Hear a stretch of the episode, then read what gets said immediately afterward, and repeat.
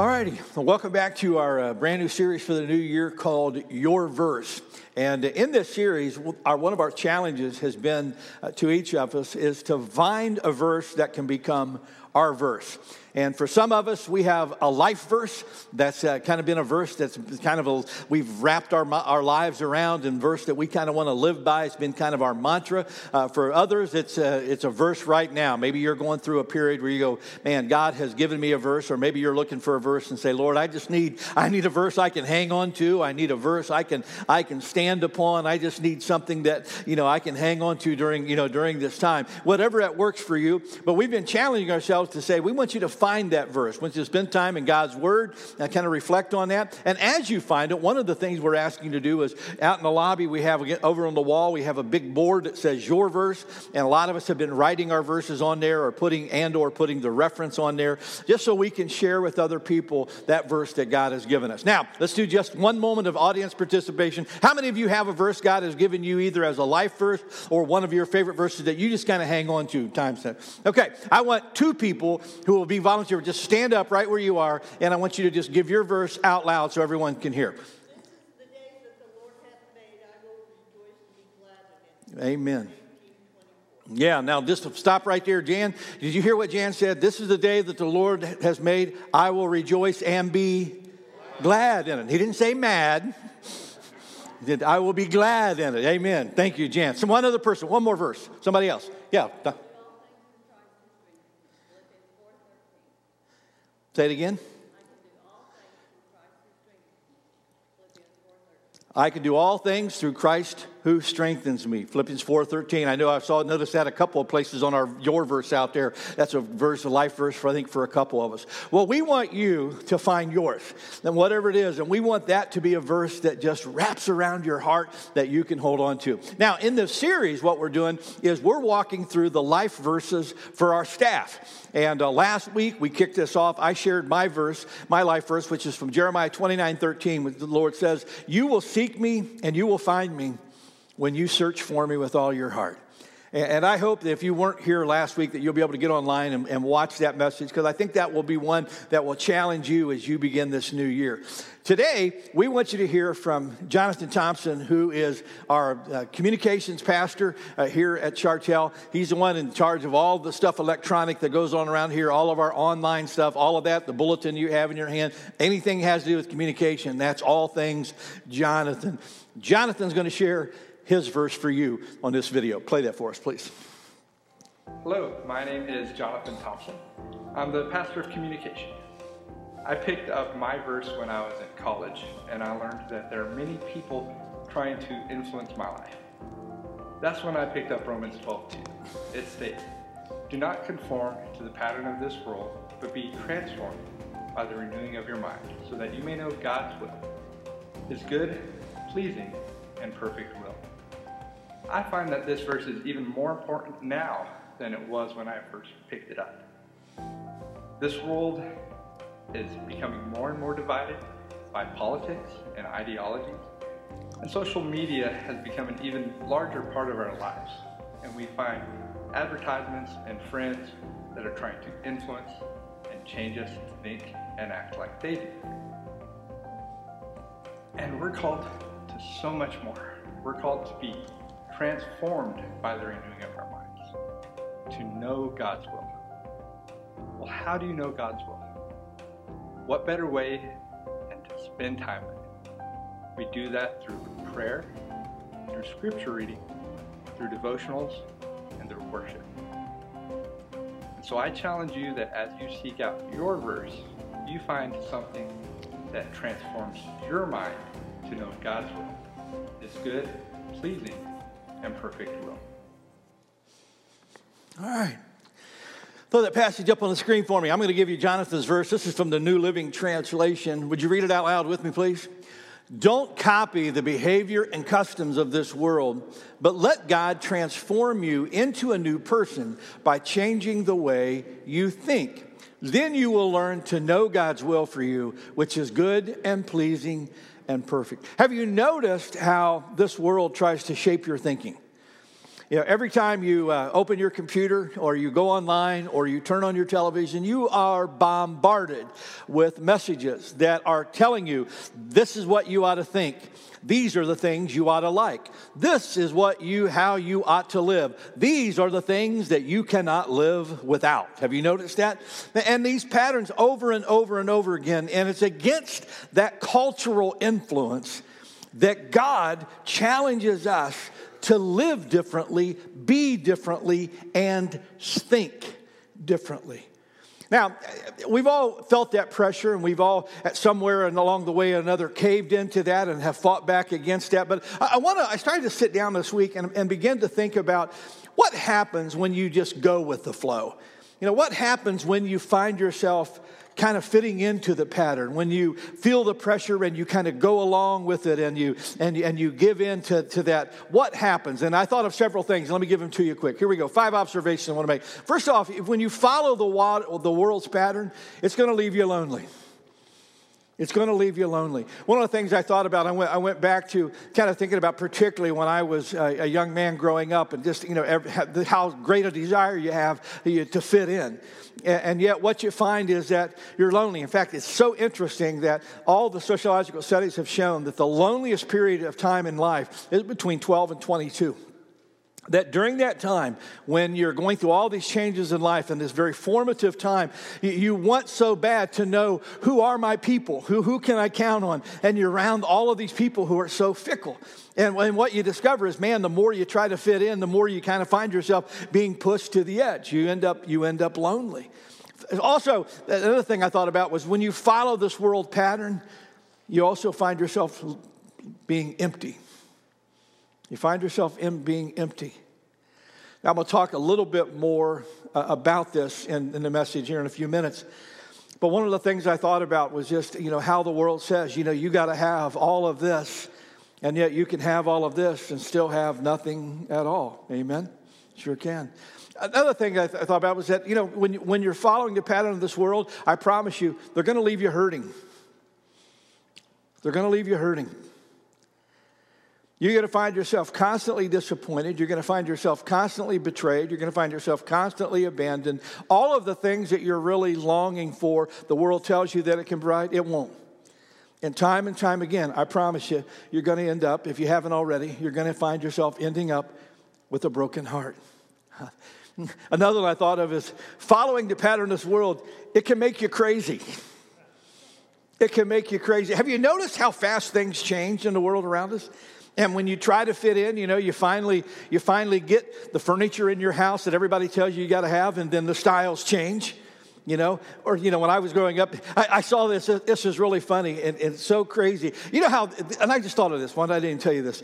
It was so funny how um, when i was juan and i've been listening to some music back in the 70s you know? We were listening to some old music we found our old wedding song and some of them. We were listening to some of this you know remember back when music was good? You know it was just really and we were listening to some of this. And it's funny how you know the world's listening in on you and they start giving you advertisements to, to stuff that you know that I kid you not. I was online. We were listening. I've listened to a whole, spent a whole day listening to the '70s music, and I kid you not, an ad popped up for shag carpet. kid you not. And I'm thinking, and I heard it, and it was like it took a second, then it kicked in. They're playing that because I was listening to this. Because back in the, how many of you remember shag carpet? You remember back when that was really that was the thing. And then you know now then it was other kinds of carpet. Now everybody's got wood floors. You know, and it's just how that how that or clothes. You know, you finally you finally get a, a piece or two of clothes that fit in, and then you find out they're out of date. I don't. About, I'm holding on to my leisure suits, man, because I know they're gonna, you know, they're gonna make they're gonna make a comeback. No, it just it, it just make, it makes you crazy. It really does. Let me give you one more, and I want you to hear this loud and clear. Because when I thought of this, it took my breath away. Following the pattern of this world will leave you ordinary. It'll leave you ordinary. The world wants you to be a part of all of this to blend in, to fit in, to fade into the background. Now you look at me. God made you unique and special. God designed you for great things. Uh, my devotional that I wrote for this morning was a, a part of the calling of the disciples where Jesus said, Follow me. And you remember what he said to the disciples? Follow me, and I will make you fishers of men. He took a group of uneducated, unschooled, ignorant fishermen and he poured himself and his spirit into them and he built the church on that group of 12. God took a group of ordinary men and he made them extraordinary. And that is what God wants to do for you. God wants you to, to live a life that doesn't just fit the pattern of this world. God wants you to find the, the, the, the fit, the pattern that He's created for, because He's got extraordinary things in mind. Amen? Amen. Excuse me. All right, so what does it mean to, to really lean into God? If we're not going to fit the pattern of this world, what do we need to turn to God to find? Here we go. Ready? Let's jump to it. Look to God for your identity. Look to God for your identity. The first thing I thought about when I was thinking about the world, excuse me, pressing us in Thank you for asking, but I do. First thing I thought of was the fact how the world wants to tell you who you are. The world wants to tell you this is who you are. This is where what you can do. This is who you can be. Now you look at me and I want you to hear me loud and clear. No one has the right to define you except the God who made you. And, and one of the things that breaks my heart is how sometimes we find ourselves looking at our lives and we're letting the world, we're listening to these people around us who, who tell us what we can and can't do and who we can and can't be. And I'm saying, you know, break out of all of that because only God gets to do that for you. Oh, this is such a cool story. Throw that picture up on the screen. This, uh, this really cool kid, his name is Jacob Barnett. When Jacob was two years old, his parents had him evaluated because he wasn't talking uh, and he wasn't connecting. And they noticed there was something odd about him. Uh, they had him in a, in a preschool and he just wasn't able to adapt. And when they had him evaluated, the doctors told his parents, um, Your son Jacob suffers from moderate to severe autism, and he, he will never fit in he will never be able to learn. He will never be able to even tie his own shoes. Um, they, they tried to have him go to therapy and they were putting him in uh, these intensive therapy things where they were working with him. And, and what they found is that the more they tried to make him do things that he didn't want to do, the more he withdrew and, and he became, he became less and less connected with the world around him. They, they found that he became combative, that he, would he would not engage. And, and, and finally, his mother, watching all of this, said, I can't do this anymore. And so she said, you know, the school said, we can't, we can't help him. So they, she took him out of school and she said, you know what, if my, if my son can't make it here in school, then I'll teach him at home and I'll at least let him enjoy the things that he likes to do. And so she began to help Jacob um, kind of connect to the things that he liked to do. And one of the things she discovered was that you know, he loved to take Q tips and make road designs. And they discovered that their kid had a photographic memory. He could remember every road, every street he'd ever been on, and he would, he would make these elaborate designs. They, they also found that he had this incredible propensity for math and science, even at a very young age. At three years of age, he was answering questions about astrophysics, even things that he hadn't studied. The concepts just came so naturally to him. What they discovered was this kid who they thought could never learn anything actually had an IQ greater than Einstein. And he just looked at the world so differently that they couldn't comprehend what he was doing. He attended a, a, a, class on physics at the University of Indiana with his mother at eight years of age. Now, the kids and people in the class thought his mother was taking the class and thought she just couldn't find childcare, but it was Jacob taking the class. And after he not only aced the class, but aced the final on physics at eight years of age, they offered him an opportunity. Would you like to go to college here at eight years of age? They said, You'll have to complete your, your, your high school. You know, you'll have to you'll have to grad you'll have to somehow do that. And so he did the rest of the work that he needed to do for high school in a year. He did, are you ready for this? He completed all of high school math, algebra, geometry, calculus. He completed all of that in two weeks. How many of you are still working on that?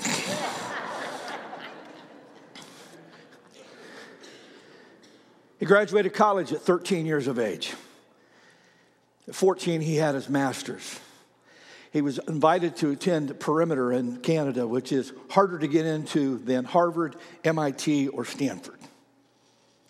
By 15, this kid had not only a master's degree, but he was working on a PhD. At 13 years of age, he published his first astrophysics paper for the science industry. A kid that they said would never tie his own shoes. Look at me. Don't you dare let the world tell you who you are. Don't you dare let this world tell you who you can be. Maybe, and maybe you've had a rough past. Maybe you, you've had it rough, but don't, don't you let the world use that against you. Man, when I sat back and I thought about this, I thought, man, what a wonderful thing it is that God wraps his arms around us, takes us right where we are. Throw that passage up on the screen. I love this. Read it with me. See how much our Father loves us because he calls us his children, and that is what we are. You're not a child of this world, you're a child of the King. Amen. I put this in my notes and I thought you just got to keep this somewhere where you can read it. The world will define you by how you look, by what you've done, by what you have, and who you're with. God defines you by his love. And I don't care where you came from, I don't care what your life has been up till now. I don't care how many challenges you've had, failures that you have. I don't care how many things that you've done. You need to know that you have the opportunity today to begin your life being defined by the love of God. Here's what Paul said in, in Corinthians If any man be in Christ, he is a brand new creation. The old is gone, and behold, all things become new. You look to God for your identity. Amen. Look to God to determine your values. Look to God to determine your values. Isn't it funny how the world looks at these things around us and says these are the important things?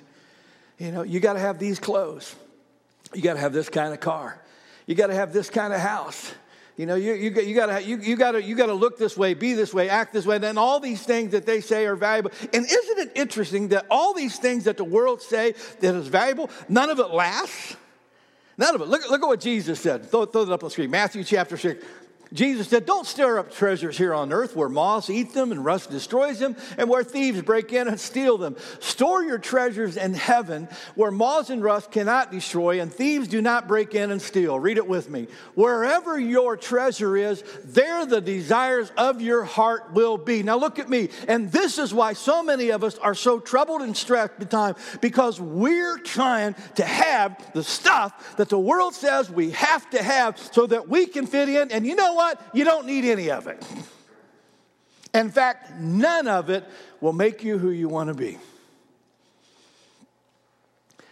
I was on a plane several years ago, flying from Kansas City to Pittsburgh, sitting next to a guy whose name was Brian.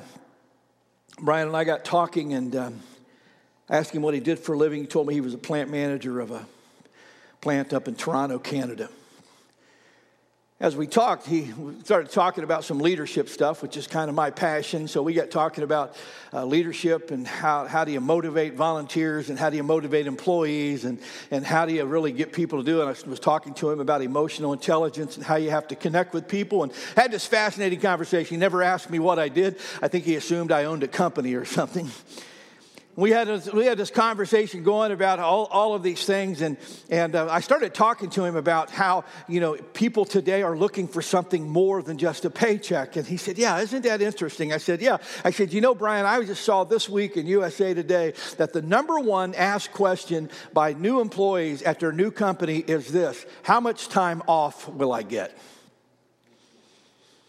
And Brian said, Isn't that crazy? He said, People just don't want to work anymore. And I said, No, Brian, I don't think that's the issue. I don't think it's that people don't want to work. I think what people are discovering is that no matter how hard I work and how much I have, it, it, I'm not happy. that I'm only happy when I get to do some of the things that make my heart sing. And he said, What do you mean? And I said, Well, Brian, I said, haven't you ever met anyone that finally had it all? I mean, they climbed the ladder to success and they've, they've got the position, they've got all, all the stuff they ever wanted, they got all the money they ever, they finally have, have it all, and yet they're still empty inside. They find that they've climbed the ladder to success and found out it's leaning against the wrong wall. And I'll never forget Brian looking at me, just falling back into his seat and saying, Steve, that's me. He said, I'm a plant manager. He said, I make a boatload of money. He said, I've got over 1,500 employees that work for me. He said, I have all of the toys. I have a beautiful home in Toronto. I have everything I've ever dreamed of having. And yet I still feel so empty inside. And I smiled and said, Well, I've got good news, Brian. and it opened the door for me to have a conversation about how he could find something that really mattered. You see, the world will tell you you have to have it all. And what I'm going to tell you is that you have a God shaped hole inside of you that you can't fill with all the junk this world offers. Amen. Look to God to discover the path for your life. Look to God to discover the path for your life. Now, why this is so important, again, as I was processing this, I thought of some of my own journey and, and all these people who have, have ideas for you that the direction they think you ought to go and the things that they think you ought to do. And, and again, some of us have some good, wise counselors around us, and I'm not telling you that you don't listen to them and process them, but you need to understand this. Look at me, you got to hear this. God has a plan for you. And the most important thing as you take this journey is to be seeking God and what His plan, because His plan doesn't always fit what the world is trying to tell you you ought to do. You know, some of you have heard my story when I grew up um, in, a, in, my, in the home that I grew up in. You know, I had parents that loved me. I have no doubt about that. But, you know, my mom, God bless her, just, she couldn't really think outside of the little world that was there in Ohio. And so when I came home one day and told my parents, um, that I felt like God wanted me to be a pastor, and I was going to go to college and I was going to be a pastor. I'll never forget my mom looking at me and going, No, you're not. You're going to stay here and you're going to get a job in a factory like your dad and your brothers. You see, that's all she knew. You know, mom dropped out of school in eighth grade, dad dropped out of school in 10th grade. They were all hardworking folks, and that was the, nobody in my family ever went to college. But I knew that was what God had for. Can I tell you something? I'm looking back now toward the end part of my life, and I'm telling I am so glad I chose the path that I believe God had for me. Now, you may not be glad. you may have said, man, you might, might have had something there, you know? but I am so glad. I, I remember when I came here to Chartel the first time, it was 1981. The church here was downtown, and um, 1983, we relocated to this piece of land and built this half of the building and had this beautiful sanctuary and offices and gym. And my parents came out from Ohio to visit, and it was so. And my by then, my mom was proud of the fact that I had become a pastor, and they were here and they saw this beautiful facility, and they were just in awe of this beautiful church and this beautiful gym. In 1987, I, I, and I felt like God was calling us to go to Olathe, Kansas, where my friend Gary Kendall had planted a church and help him in that church plant to really get it going. It was a congregation, about 80 or 90, meeting in a junior high school, and, and we just felt like we could, we could come on board and, and help them. And, and so we prayed, and I resigned here at Chartel. And I'll never forget when I called my mom and I said, Hey, just want you to know I've taken a position in, in Kansas City at a church up there in Olathe. And mom said, Well, is it a bigger church? And I said, Well, no, mom, it's, it's a church of about, you know, 80 or 90. It's about a third of the size of the one here at Chartel. And she said, Well, do they have a, a beautiful building like, like what you have here? And I said, Well, no, mom, they don't have a building at all. We rent a junior high school. And she said, Well, are you going to make more money? And I said, Well, no. I said, We're, we're just hoping they're going to be able to pay us something. And she said, Well, are you going to be a real pastor? I said, No, mom. I'm going to be an associate still. then why are you going?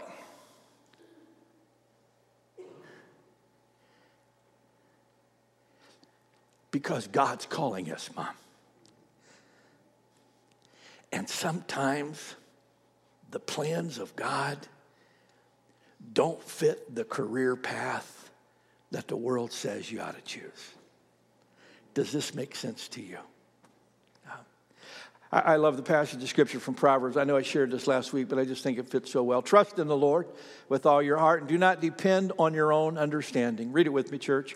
Seek his will in all you do, and he will show you which path to take. Let me give you one more. I, I thought about this and I thought I got to talk about this at least for a moment. Look to God as the model for your relationships. Look to God as the model for your relationships. And, and why I thought about this is, man, you can't pop open your computer or your, your iPhone or your iPad. You can't, you can't, you know, pick up any magazine anywhere without there being articles about relationships and, and how you need to have those relationships and what you need to do to take care of you and all, all, these, all these different articles. And, and some of it's not bad and some of it's helpful stuff. But one of the things that, that I keep coming back to is wouldn't the world be a much better place if we just learned to relate to people like Jesus? I mean, he, he is our model, right? I mean, throw that passage of scripture up on the screen. I, I, love what he says. Jesus said, I'm giving you a new commandment. Love each other. Read it with me. Just as I have loved you, you should love each other. Throw the one up from Ephesians. And imitate God, therefore, in everything you do, because you are his dear, dear children. Read it with me, church. Live a life filled with love, following the example of, of Christ. And what would happen if you did that? When I was pastoring in Pennsylvania, I had a woman fairly new to our church that called me uh, one day, one morning. It was the morning after we had had um, a special service right before Easter where we had communion and we did a foot washing service. Uh, in John 12, there's a great story uh, about how Jesus washed his disciples' feet. And he said, What I've done, you ought to do for each other. And so we often enact that as a way of remembering that. And she called me that morning and she said, Pastor Steve, she goes, Last night was something like I've never experienced before. She said, I watched as you demonstrated foot washing in front of the church and, and you talked about how Jesus did that for his disciples, how he got down on his knees and humbled his heart and he let them know he was willing to do anything for them. And she said, I was so moved by that. She goes, I'd never seen that, never, never heard of that before. She said, but it touched me so deeply. She said, I went home and she said, my husband was in the office uh, there at the house and he was back sitting at his desk and and she said, I, I, thought about our life and our relationship and the, the, fact that we'd, you know, just kind of been a little bit distant. And she said, so I did something. She goes, I, I, I got a, a, pail of water and I got a towel. And she said, I went in, I went into where my husband was. And she said, he turned around and faced me. She said, I got down on my knees and I took off his shoes. And she said, I placed his foot in the basin of water and as I splashed water up on it, she said, I told him how much I loved him. I told him how much I appreciated him. I told him how thankful I was to have a husband like him who, who cared so much for our family. And she said, My husband, who is not an emotional man, sat in that chair and he bawled like a baby. She said, Pastor Steve, last night was the most intimate moment my husband and I have ever shared. Something happens when we begin to love like Jesus loves. Jesus said to us, Husbands, love your wives like Christ loved the church. And he gave himself for it. What would happen to our wives if we loved them that way? He tells our wives, wives, love your husband. Just show them honor and respect and just let them know that you love them. What would happen to the husbands if wives really loved them that way? He said, parents, love your children. These are gifts from God to you. Cherish them. Treat them like they're a reward. What would happen to our kids if we, if we treated them like they were a reward rather than a bother? It says, children, love your parents, honor them. What in the world would happen to parents if kids came home and said, What can I do for you today? we'd all faint.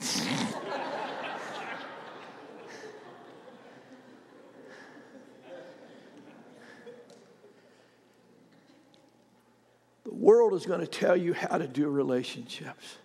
But you answer this question in your own heart what would happen to your family if your family finally decided to just love each other like Jesus loved you?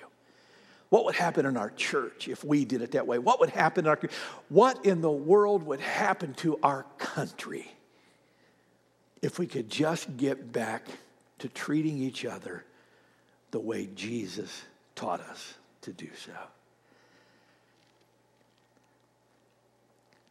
Don't follow the patterns of this world. Instead, let God transform you by changing the way you think to think like Him. This morning, Rachel's going to lead us in a, in a beautiful song. And while she leads us in that, I, I just want to encourage you to just to lean into the Lord. And, and this morning, um, I, I don't know what transforming work God needs to do in you, but I know He's here. And I know that if you open up that place or that part of your heart to God, He'll meet you right where you are. And maybe this morning you came and maybe you're one of those who you're just frustrated. Maybe you've tried so hard to fit in. Maybe you've tried so hard to fill an empty place in your heart that you just can't seem to fill. And I want to invite you this morning. It's not any of that stuff out there. There's only one who can fill that hole, and his name is Jesus. And I just double dog dare you today to open your heart and say, Jesus, would you fill this hole in me? Would you help me to make you the most important thing in my life and to follow your pattern and not the patterns of this world? Maybe some of you have been walking through some stuff, and maybe you came in today and you're tired and you're overwhelmed, and maybe you need someone to pray with you. We've got prayer partners in all four corners of the room. Any one of them would count it a privilege just to pray with you about anything going on in your life. Maybe you need a moment with God and you want to slip out and just come to an altar and just kneel by yourself. You can do that, or you can stay right there in your pew. It doesn't matter to me how you do this, but would you pray that prayer? Dear God, would you transform me by changing the way that I think? Let that be your prayer today.